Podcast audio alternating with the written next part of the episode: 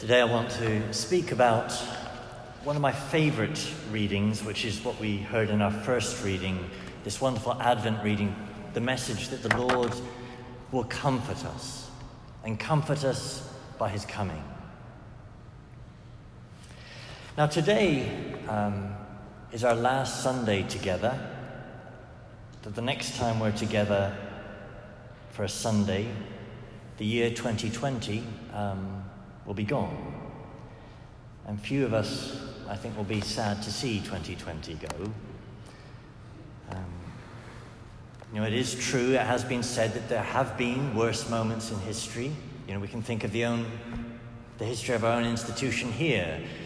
You know, World War One, World War Two. You know, there have been famines. There have been.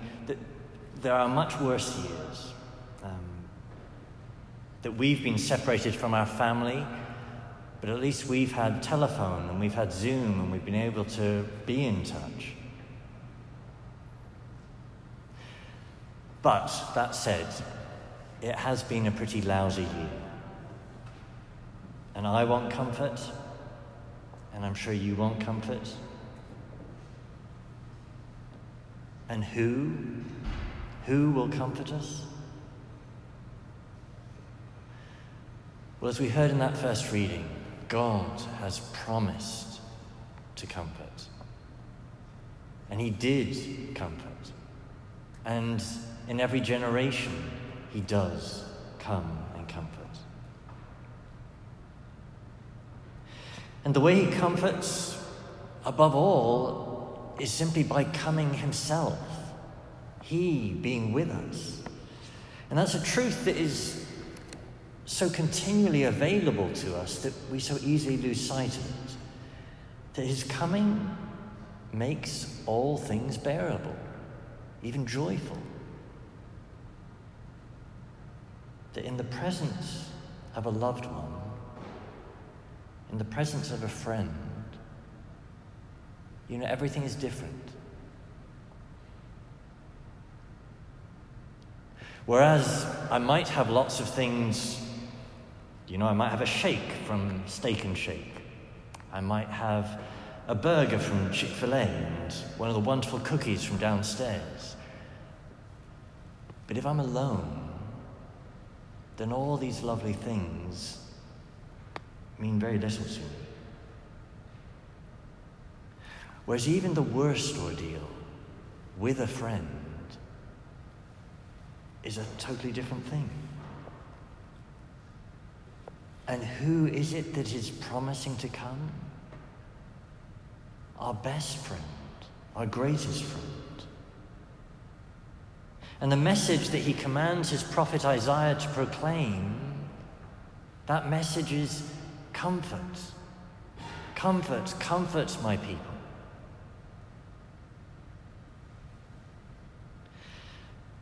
So let's recall for a minute the the context of that message of Isaiah.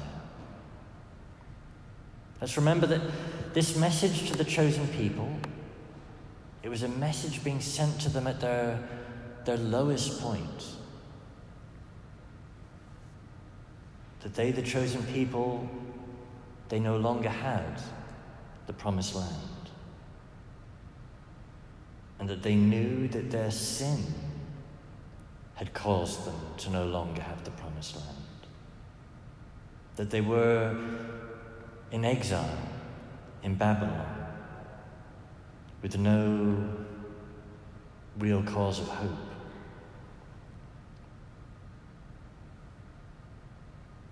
That the cause of hope they had wasn't a natural one, wasn't a military one, it was a divine cause of hope, a promise from the Lord. That yes, they had sinned, but as that account, that message from Isaiah said, that promise said, the time of their guilt had been expiated. That yes, they were still in a foreign land, but the promise says that God is coming that his glory will be revealed, that there will be a restoration. that the valleys will be filled in, the mountains laid low, the rugged ground made plain. And in a phrase I think sums it all up, He is coming in power. He is a God who does stuff.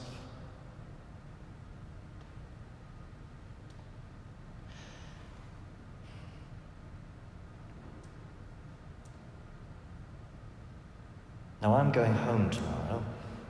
I do then have 14 days in quarantine, 14 days inside a room, 14 days in which I'm not even allowed to go out into the garden.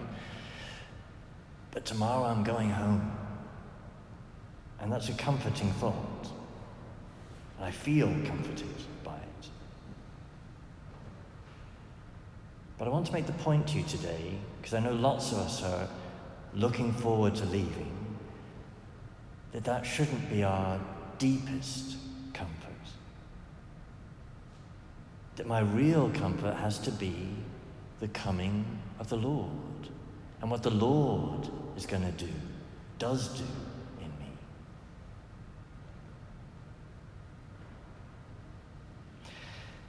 That the season of Advent, He is coming. But there's something we have to do if He's going to come that we must prepare. As we heard in Isaiah, prepare the way for the Lord. As we heard John the Baptist say, prepare the way of the Lord. That He won't comfort me if I'm not ready. He won't comfort me if I haven't prepared. He can't comfort me if I haven't opened my heart to have those dispositions that make it possible for Him to come to make it possible for him to do all those things he wants to do in me, that he promises to do in me. If I've prepared as much as I have prepared, he comes, he comforts.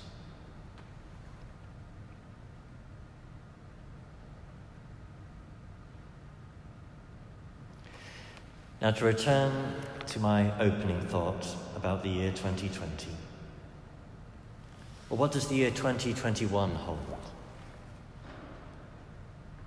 Well, we might point to some worldly indicators, and some of those do look good.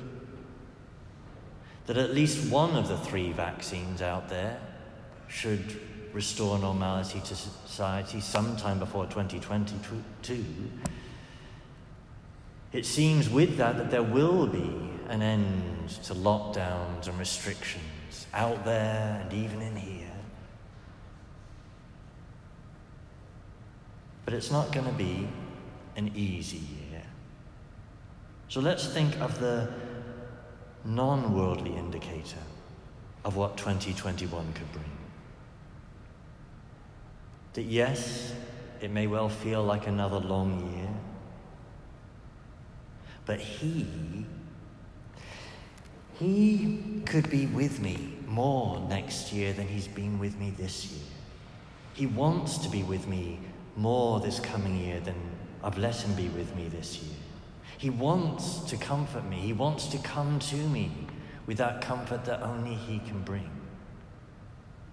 That nothing can make life as bearable as His presence makes life bearable.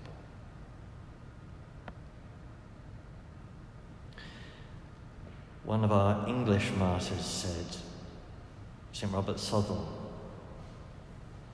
you know, this phrase that used, the, the, a friend being with us makes it all different. He says this First friend he was, best friend he is. All times will find him true. Comfort, comfort my people. Speak tenderly to Jerusalem. Fear not and cry out and say to the cities of Judah, Here is your God. He comes, he comes with power.